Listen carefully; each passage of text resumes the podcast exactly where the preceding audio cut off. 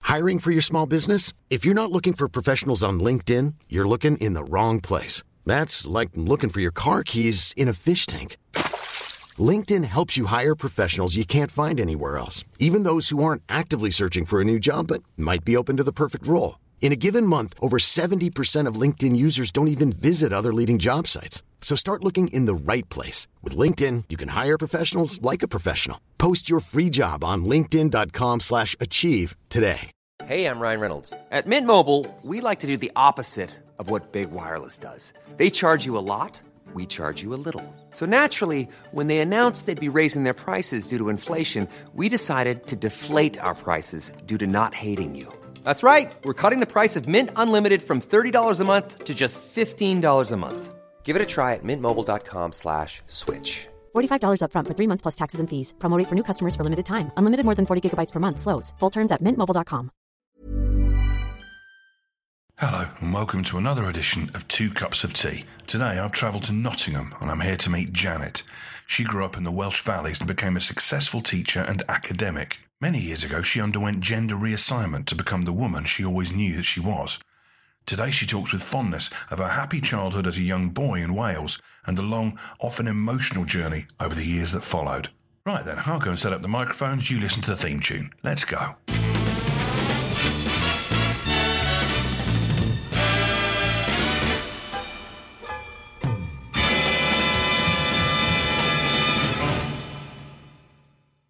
I was born in South Wales in the South Wales Valleys, 1949. Uh, I'd, I'd worked out actually, which is interesting, I must have been conceived when the NHS was conceived, so that would have made me one of the first batch of babies born in the NHS. In, and where was that? In And that was a, wait for it. That was a small cottage hospital in a, in a village called part of the Rhondda, which was called Floyd na Pier. I'm not even going to try that one if you don't You mind. won't. Won't be pretty. Um, so, so tell me about the makeup of the family that you were born into. Um, there was my mum and dad, and they, which was quite common in those days, which is similar today, um, they lived with my mum's mother, who had a big rented house Yeah, in Treorchy, and um, so my grandmother, my mother's mother, lived upstairs, um, and me and my mother and father lived downstairs. And then there was three floors to this house. We lived on the ground floor, my grandmother in the middle floor, and I actually slept in the attic. Oh, really? yeah. Also living there, uh, well, various people came because my grandmother had a big family. She had s- seven children. Uh, she was widowed after the war. And so at various times, perhaps one of her children would pop in or perhaps spend a few weeks there or something. Yeah. But uh, most of the time it was me, my mother, my father, and my grandmother had a lodger, um, which who I called un- Uncle um, Phil. Uncle Phil. What was was No, he? Mm. Uncle Phil was um, an Irishman who came from County Waterford, and he had worked. Uh, like a lot of Irishmen who came into South Wales, Hmm. manual worker, and he had retired and he was living. He rented a room. I sus- I don't know. the ins- I was young then. in the house with with with, Yeah, with well, you? it was a big house. It had about thirteen and fourteen rooms. Wow. Yeah, yeah, So was he just like a like a part of the furniture? Someone who yeah, just yeah, yeah. He was part of the furniture. And then uh, a very interesting thing happened. Um, I remember going with my grandmother to um, a mental health hospital in Bridgend. right? uh, because my grandmother had a friend in there called Celia. And Yeah. Celia had been incarcerated there. It was all lock and key. As in against her will. Yeah, and I don't think there was that much wrong with Celia, to be honest. She might even, I might be making this up, but it could possibly have been that she um, had an illegitimate baby or something like that. Yeah, it's that's all too common a tale, isn't it? Yeah. It was a way of Grandmother- dealing with problems, wasn't it? Yeah. Rather than Yeah. It was quite um, a horrific place, really. I can imagine. And but I can remember my grandmother being on a quest to get Celia released and she succeeded in the end. And Celia also joined the family, and um, so she was lived in my grandmother's house. Yeah. Uh, and my grandmother was quite disabled with arthritis, so Celia helped to look after my grandmother, I suppose. in a Yeah. way. You know, she did a lot of housework and cleaning, but she she, had, um, she was um, she had suffered a lot and was very institutionalized. Yeah. So uh, that was more or less it, I think. Um, tell me about your, your mum and dad. What was your mum, mum and dad's names? Um, Lena and Doug and me, uh, me mother uh, had rheumatic fever when she was 12 years of age, wow.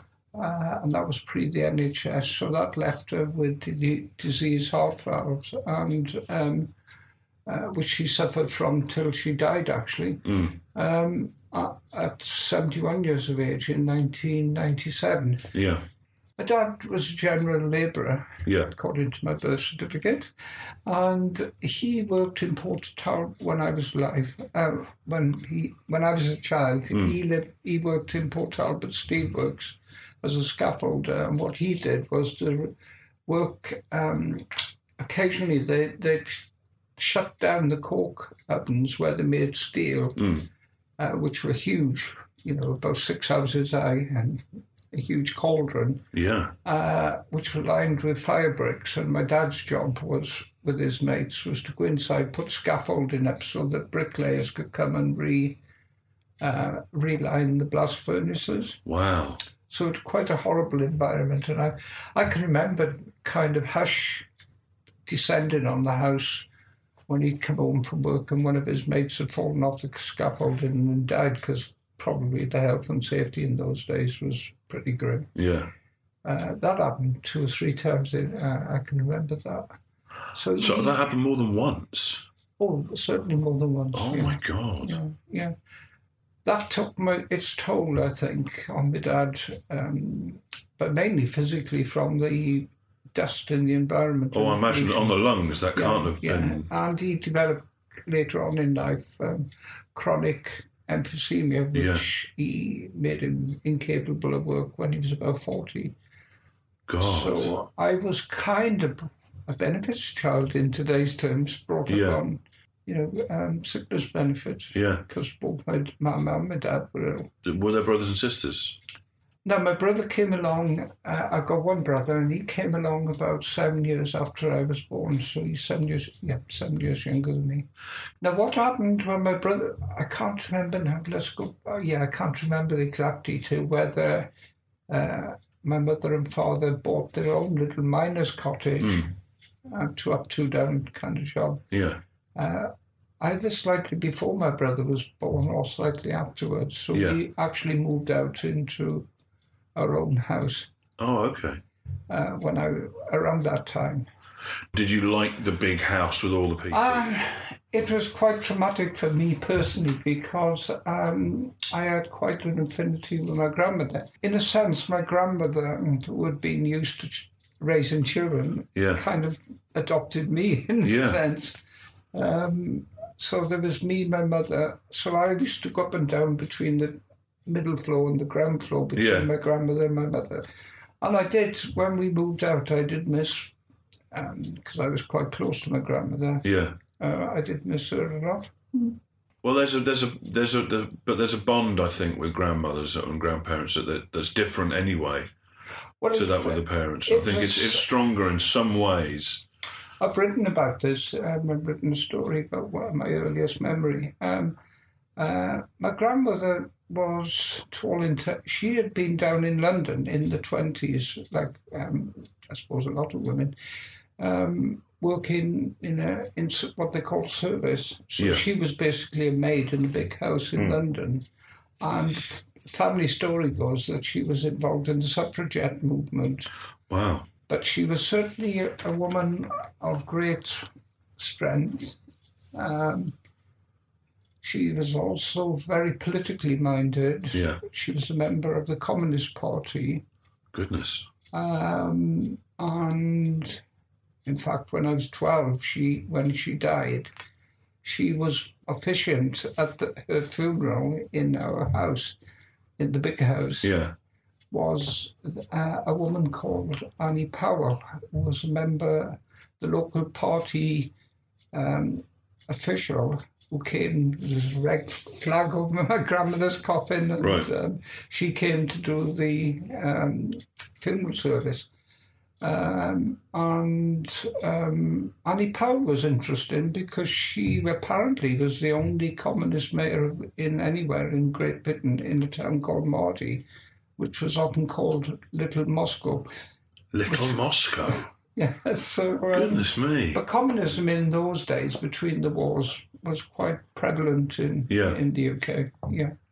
I can imagine. Did that trickle down to your, your parents too? Was it just something that No, you- my parents weren't.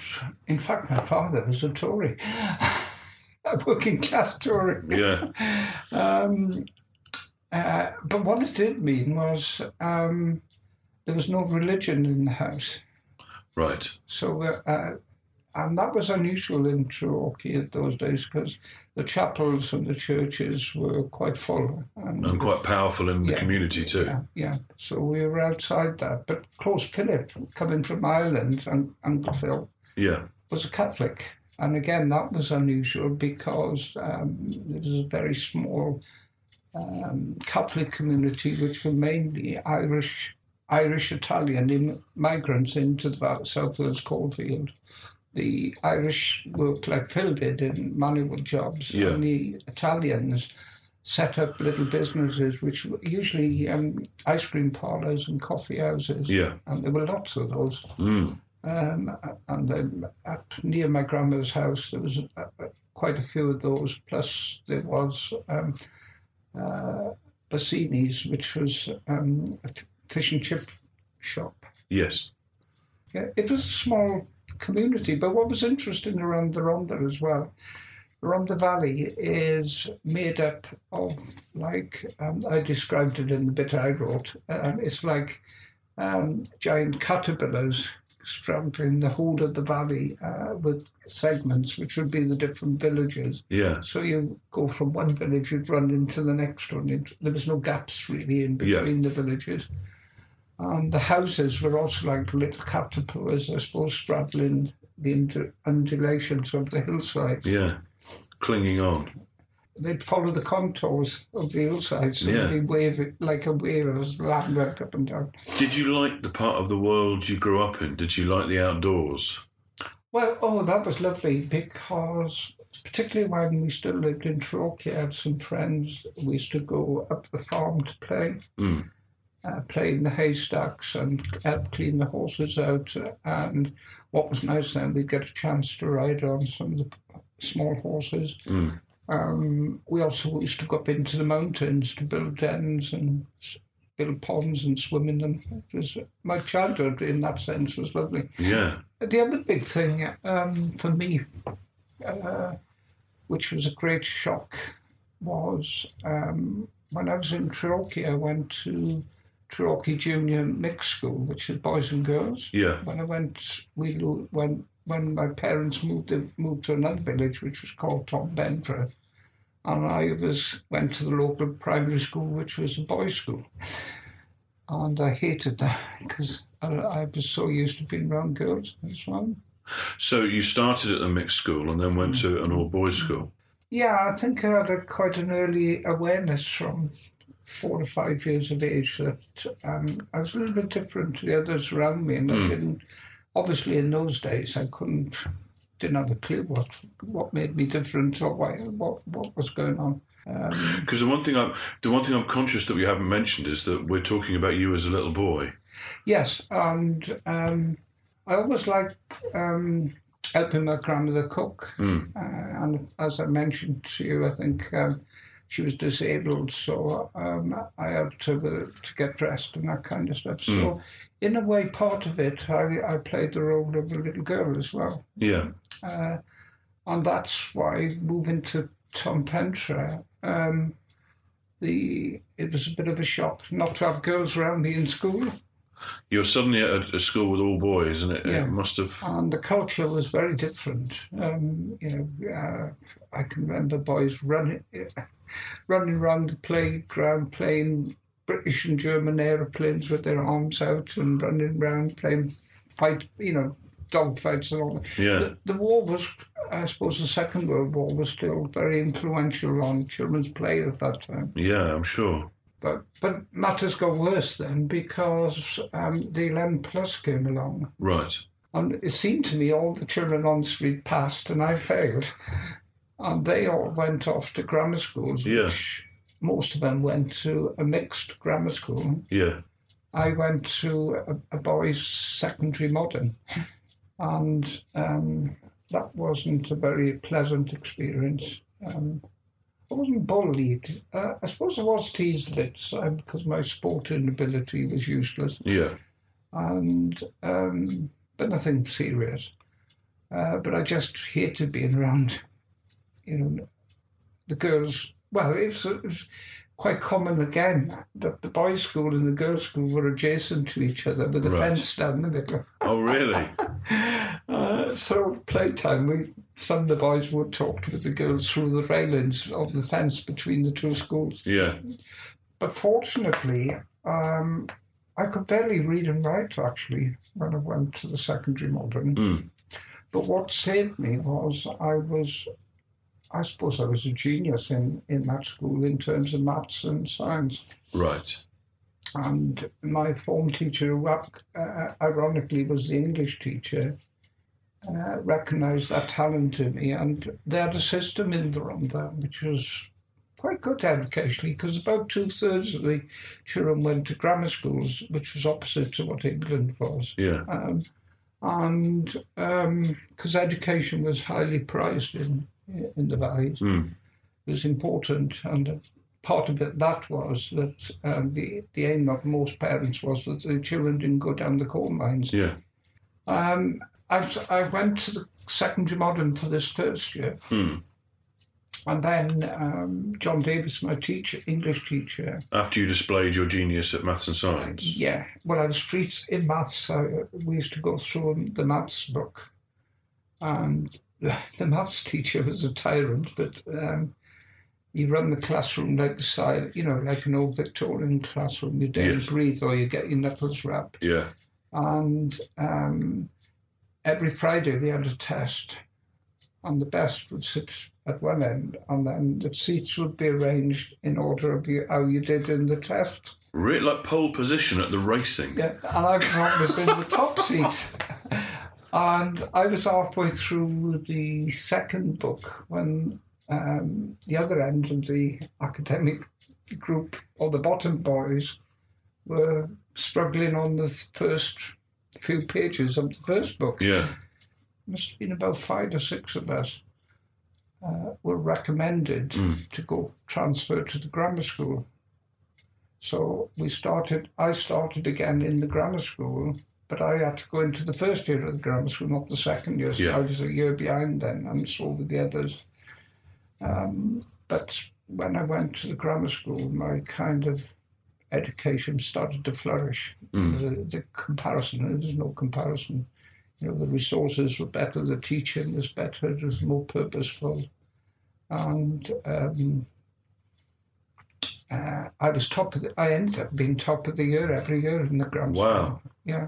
Isn't that That's what funny they then? I should wonder do, if that's it makes because if that's something that you were so clearly had the ability to do, it makes you it makes you question the how effective the eleven plus was.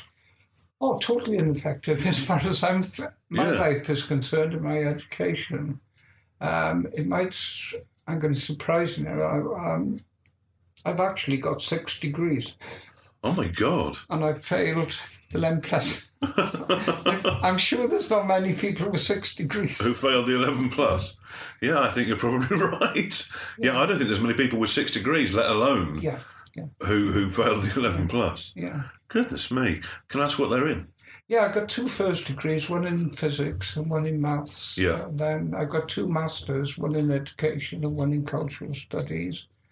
And I got a postgraduate diploma in counselling and psychotherapy, and I got a doctorate in well, sociology. I'll come on to that later on. Wow. So I transferred. So from- you know you are now in the grammar school now. Yeah, yeah. Which And was that like? mixed. And was that better socially too? Oh yeah, it was mixed. Oh, good. Um, that's when I had my first kind of crush, I suppose, on a girl whose name was Janet. Ah, and um, me and Janet were um, liked each other a lot, and we used to pass love n- notes under the desks, in, which we'd write in a simple code. yeah. Um, and then, Can you remember what the code was? yeah, it was just I'd taken the first letter off, I think, and adding ay to the end. Uh, Ah, so Pig Latin. yeah, probably. So I A Ovle Uye Anitje. yeah. Gotcha. Well, I only did Latin for a year. Um, so, um,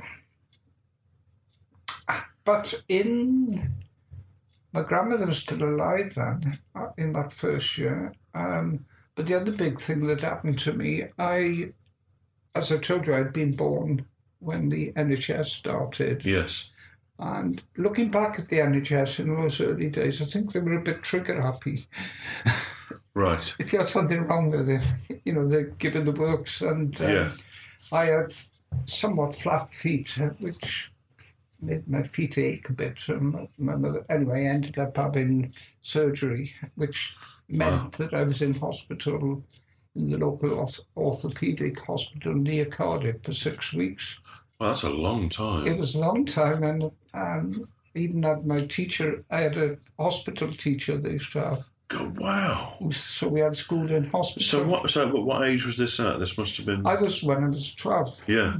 Yeah. Six weeks in hospital when you're 12 must have sounded been like a prison sentence. Well, no, it wasn't actually. Oh, really? You liked it? If, I, well, I wouldn't say loved it, but it wasn't too bad. Yeah. Um, Janet always, me and Janet used to write to each other, so that was nice. Oh, that is nice. Uh, and then I had a crush on one of the young nurses. Oh, Nurse- really? I can still remember her name. Nurse, Nurse Janie. Did you? I presume you didn't mention that in the- your letters to Janet. No, no. P.S. I really fancy one of the nurses here. Well, Nurse Jenny, Jenny used to took a fondness to me, I think, and she used to, you know, help me and look after me. And Yeah. um, I've forgotten about that. Hmm. So anyway, I was in there. Then I came back, but me and Janet never really got anywhere. Um, we never went out or anything like that. It was Yeah. it was just a, a school crush. Yeah, like an innocent first crush. That's nice. yeah. And I was quite young. I was only twelve. Yeah, exactly. Um, I suppose the next, I, I had two friends which I met, uh, two male friends then, who were pals, Yeah. Mark and Gareth. And um, we stayed friends actually from then, from when I was 13, 14, right up to when we were about 40, Wow. uh, even though we had by that time spread to different parts of the country. Yeah. Um, one of the things the three of us had was a was a culture of competing against each other to try and be the best academically, and that was very strong amongst the three of us. But I always won in in maths and science, Yeah. and um, I always ended up, as I told you, top of the year, and Gareth. Would come sometimes second or third, much to his annoyance Yes. uh, and Mark was a bit further behind us. So uh, then by the third year, um, I met what turned out to be my wife. Oh wow. And so that's when you're 13 or 14. Yeah, So it was a it was a It was proper a childhood child- sweetheart. yeah, yeah, yeah. She was a year older than me, so she was in the next year up, Oh, okay. or 18 months older than me, actually. We stayed together for about um, two more years. Oh, and I see. And then Um, you then you then rekindled later. Is that? So that was when I was in the fifth year, and when I went into the sixth form, Yeah. because she was older and but young, uh, young in her year group, she went off to teacher training college. And, Right. Okay. Um, so I was, I was left kind of bereft a bit. Yeah. A bit rudderless. Yeah, yeah, but that um, when I was starting my A levels, Yeah. I'd done quite well. I think uh, by then I must have had about 10 O levels. Um, and with good grades. Yeah. The teaching in the sixth form turned out to be pretty grim. And um, How so? a combination of poor teaching, I would put it down to A level teaching, Yeah. and the fact that I was uh, beginning to get more at sea about my own identity. Yeah. and also my my my love you know my love going away um, that was a difficult time for me what was to begin a very quite a difficult time um, up till then I'd been okay yeah I'd been quite happy I was well aware that when puberty came on that I was different Yeah. but again I couldn't really say what it was Um, Mm. you know what boys are like um, in those days there was uh, a lot of talk about sex Yeah. a lot of boys were in relationships or sexual relationships as well uh, but uh, there was also an awareness of um, homosexuality Yeah. and I was, I was, I was. The only certainty I had in my life was that I wasn't gay. Yeah. Um, so, but that made me more puzzled. You know, I never fancied, as I, as, as I told you, I'd more Yeah. or less been in relationships with girls from that early, fairly early age, Yeah. um, playing in primary school. So it's something you couldn't put your finger on was well, I didn't have a clue what it was, yeah. except I knew I was attracted to girls, but it was um, more I want. I suppose really, I want that part of the attraction was I wanted to be like them. Yeah. Um, so I then met in the sixth form. Um, I used to we used to walk to school, me and Gareth, Mm. and we used to walk past one of the bus stops, and there was this girl with long blonde hair, Yeah. and I thought, "Oh, I really fancy." Yeah. And that began a very loving, intense relationship for two years. Right. and um, we were exceedingly. That was probably the most serious love of my life. Really? Yeah, in those. Yeah, yeah. But I I suppose at that age as well, it tends to be. It, that's when it, it, it- that it, it it kind of burns brightest at that age, yeah, doesn't it it? was very intense. Yeah. yeah. I remember we sneaked away to London for a holiday together. Wow. Where did you go? Do you remember? Yeah, uh, well, I can remember going London in um, St Pancras, which is the tr- at the other end Yeah. of the train line from Cardiff to Yeah. and we stayed in a guest house in London, frightened stiff, Yeah.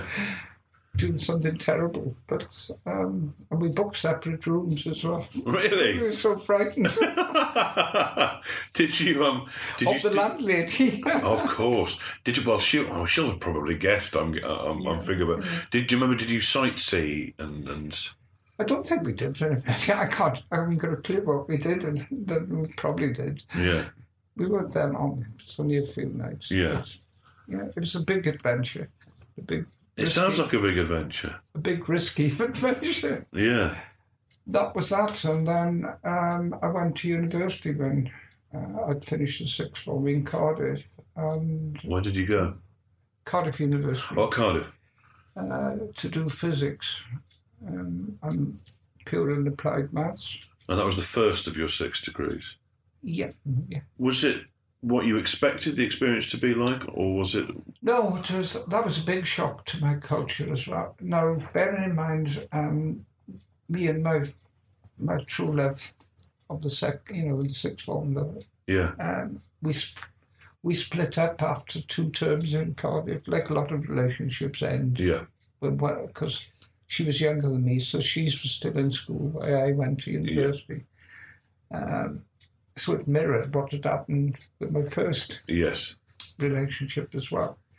Um, and when I got to Cardiff, my uncomfortableness with my identity and who I was was getting very intense. mm.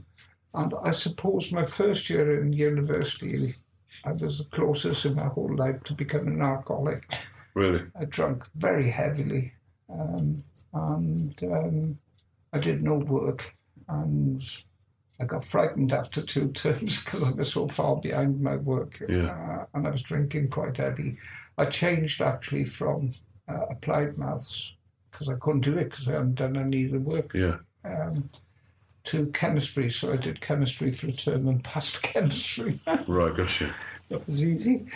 Um, so I then went on to do honours physics, which in the second and third year. Yeah. But I, I came out with a poor degree I, because I was in turmoil. Yeah, I was trying to work. I, the relationship had ended. I I was struggling with my own identity. Did you have anyone to confide in? I never talked to anybody about what I was feeling. I hid it. I hid it very effectively. How?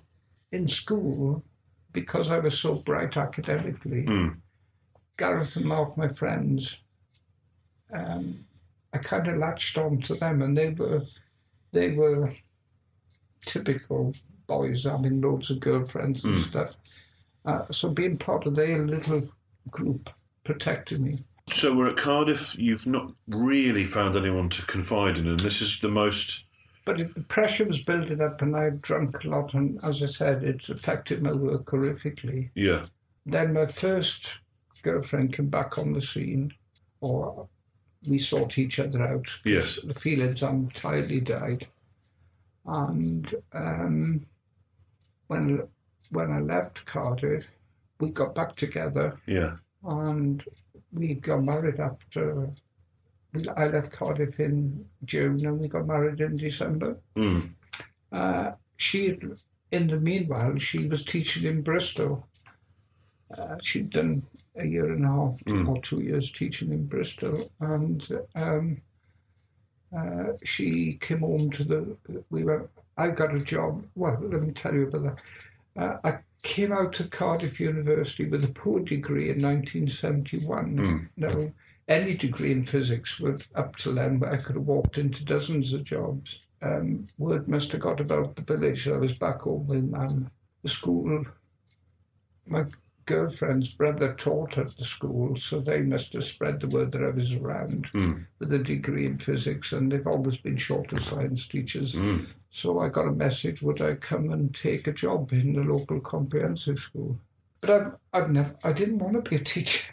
that was the last thing on earth I wanted to be was a teacher. But um, I went up and saw the head teacher, and he offered me the job. So I walked into school and started teaching without any training whatsoever. Really? I'm Sandra, and I'm just the professional your small business was looking for. But you didn't hire me because you didn't use LinkedIn jobs. LinkedIn has professionals you can't find anywhere else, including those who aren't actively looking for a new job but might be open to the perfect role, like me.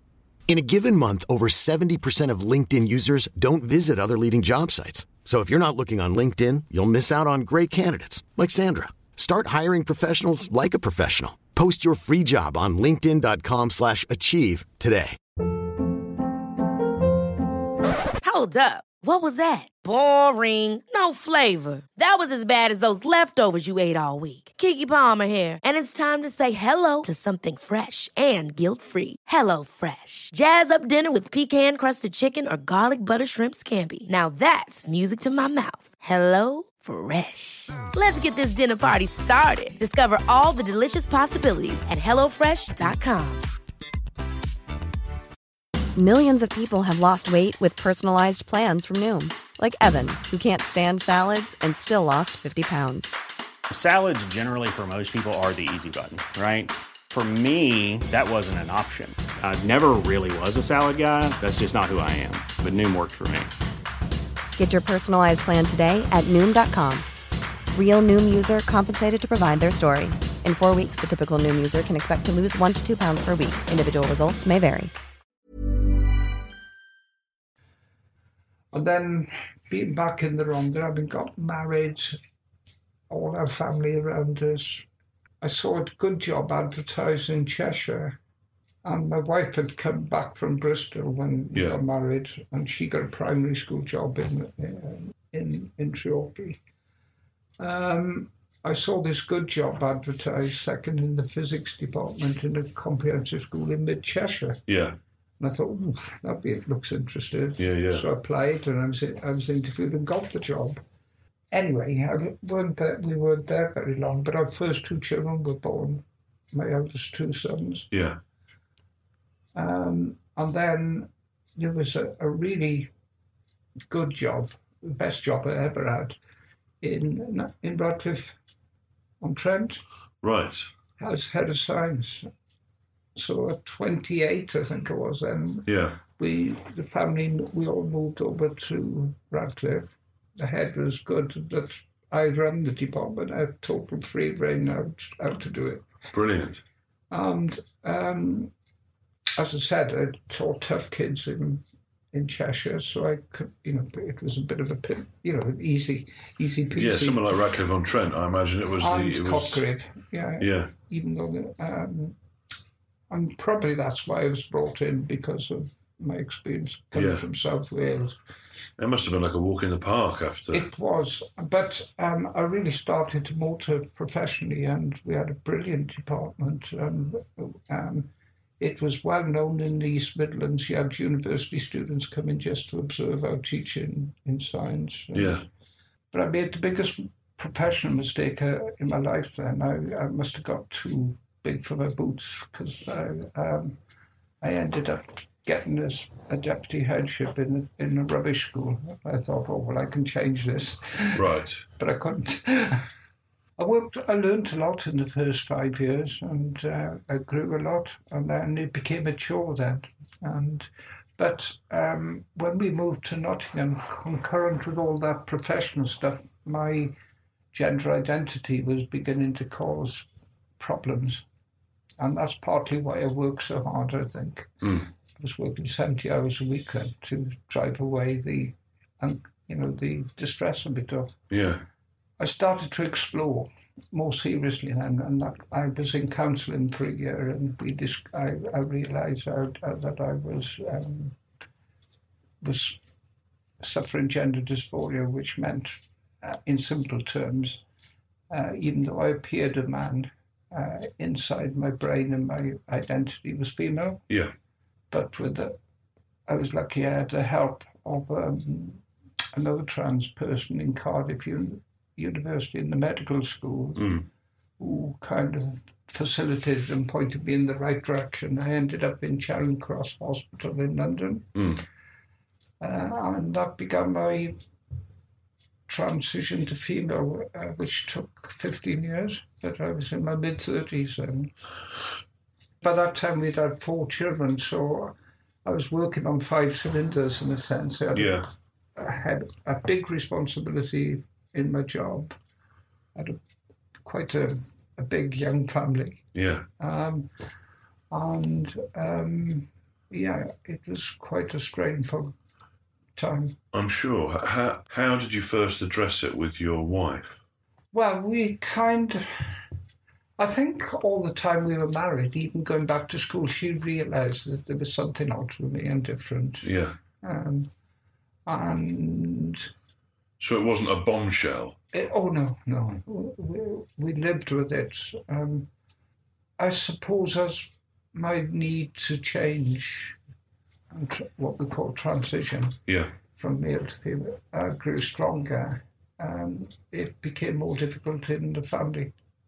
You know. Sure. So when I actually, um, I suppose the one ironic occasion was my parents didn't know because we lived in Nottingham and they were still down in Wales, Yes. but they were getting quite frail by that time. Sure. And as I told you, they were both ill. Yeah.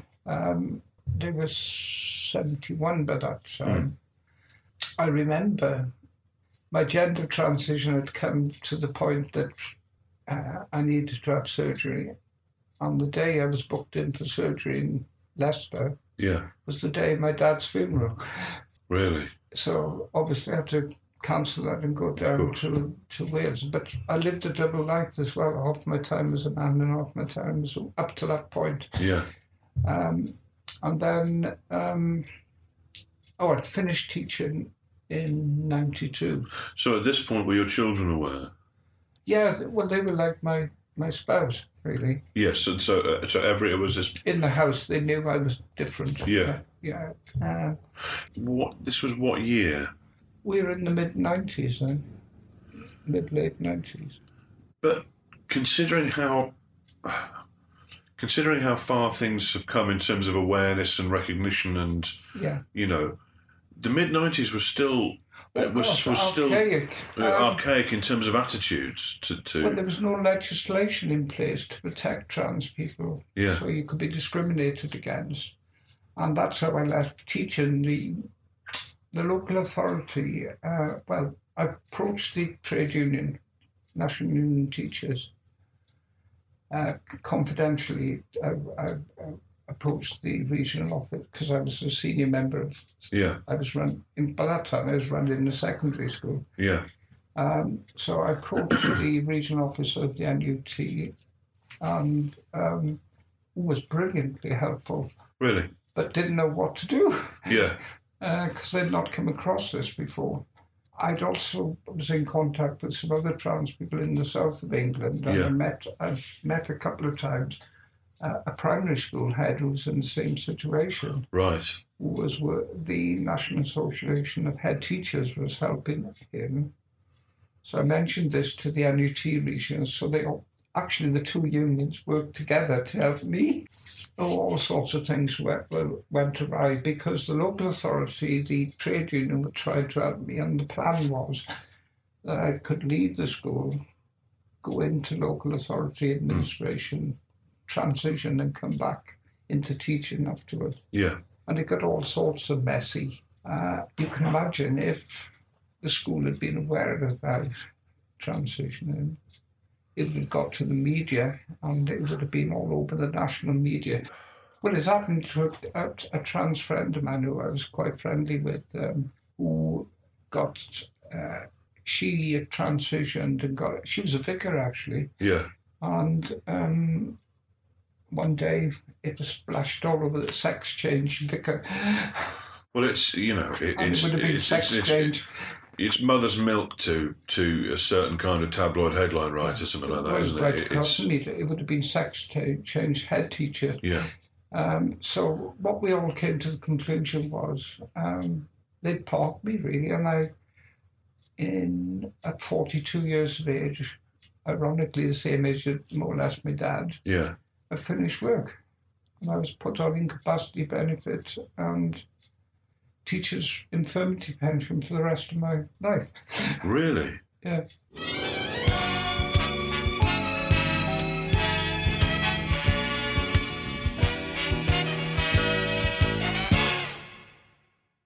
so what was next I'd left teaching, my parents died, and then two years later I transitioned. yeah Uh, but things were getting tough in the family, and uh, I separated, and we separated. I moved out to, into the city in a flat. yeah on my own, which I suppose was the start of my loneliness, really, because I'd always lived in a family, in a big family, and now you were on my own. yeah As, and you're and as you're a woman, yeah um, trying to build a new life on my own, which was pretty challenging. what were your days filled with? It was it was, it was Oh, the, well, the I've- academia. I've, always done a lot of voluntary work so Yeah. since I finished teaching. yeah, Uh, I worked for, um, I ran a, I was the uh, chair of a man, uh, an advice centre. Uh, I did, I worked in the Citizens Advice Bureau, yeah, volunteer. I was a director of Relate. Um, I did lots of things. yeah, sure. I was quite, part of it in my mind, I thought, okay, I'm getting paid by the state. Mm. So So you felt you needed to give and I was something very back. skilled and qualified. Yeah, I put back, you know, I was giving my time freely. Mm. Uh, and even now I'm kind of working, nearly working full time, even though I was supposed to have retired. yeah, So um, I've always, but personally in my in my heart, I've, I've been lonely. Yeah. how, how do you do? You, how do you deal with Well, loneliness? one of the first things when I transitioned, um, I can remember lying in the hospital bed in Leicester thinking, ah, so what's going to happen to my relationships? Am I going to be in relationships with men or women? Because I'd always had relationships with women, up to Mm. Yeah. that point, heterosexual. And I was lying there, and I, c- I come up with about 10 permutations, I thought. Uh, anyway, um, I put that aside. I didn't, obviously couldn't rela- resolve that lying in my hospital bed. Yeah. I, did, I remember when I was doing some voluntary work, I met a lesbian and I was talking to her about it. She said, Well, when you're walking down the street, who do you fancy, men or women? I said, Women. She said, Well, that's the end of it. Don't worry about it. Yeah. Um, anyway, uh, immediately our marriage broke up, I, sta- I, I, I sought, sought solace in the church. yeah. and um, I won't go into a lot of details there, but I went back to an Anglican church, which, contrary to what's popular kind of understandings, the congregation were absolutely beautiful. Oh, really? They saved my life on many occasions. 'cause Oh, that's they- wonderful. They took me into their arms and they cherished me. I was Yeah. very vulnerable, weak when I went there. Yeah. And yeah, I I can't fault them. They were so lovely. Oh, that is wonderful to hear. And then I got friends with a group of about half a dozen women who were mainly widows and stuff. And we Yeah. used to go on holidays together. Anyway, I went on one holiday, and out of that came a lesbian relationship with one of them, and uh, which lasted three months, but it, it wasn't serious. But Yeah. it was it was nice to be reaffirmed, or for me to have some sort of bearing- Intimacy and some, you know, just. bearing on my sexuality. Yeah. And um, after, oh, what was it? Be, be about 2005, 2006, I met this woman.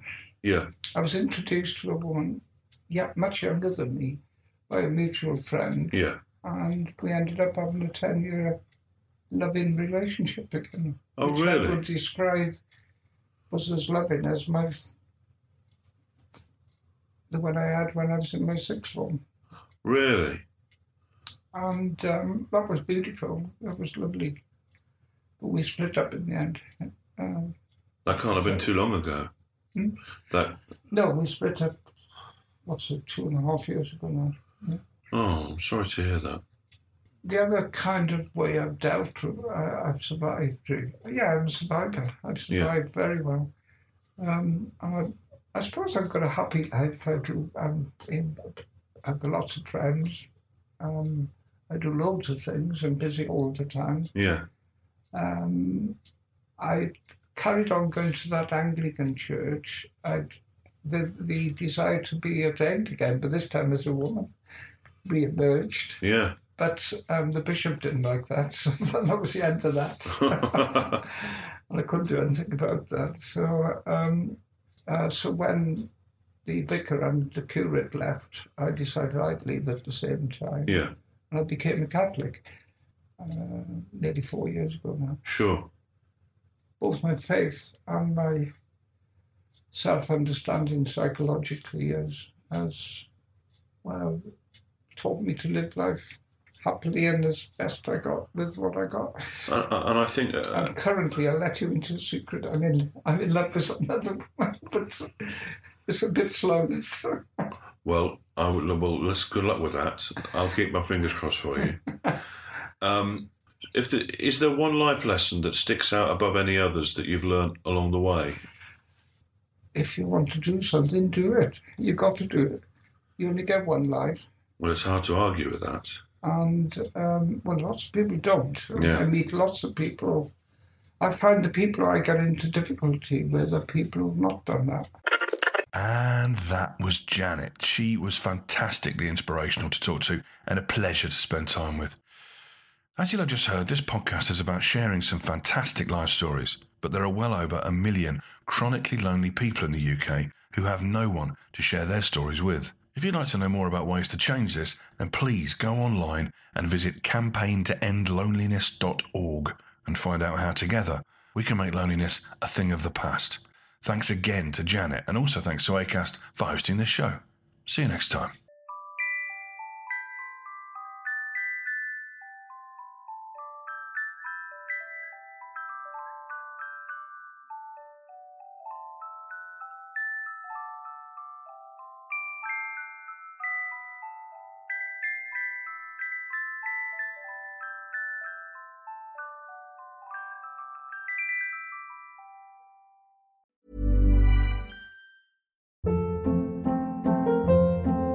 Hold up. What was that? Boring. No flavor. That was as bad as those leftovers you ate all week. Kiki Palmer here, and it's time to say hello to something fresh and guilt-free. Hello Fresh. Jazz up dinner with pecan-crusted chicken or garlic butter shrimp scampi. Now that's music to my mouth. Hello Fresh. Let's get this dinner party started. Discover all the delicious possibilities at hellofresh.com.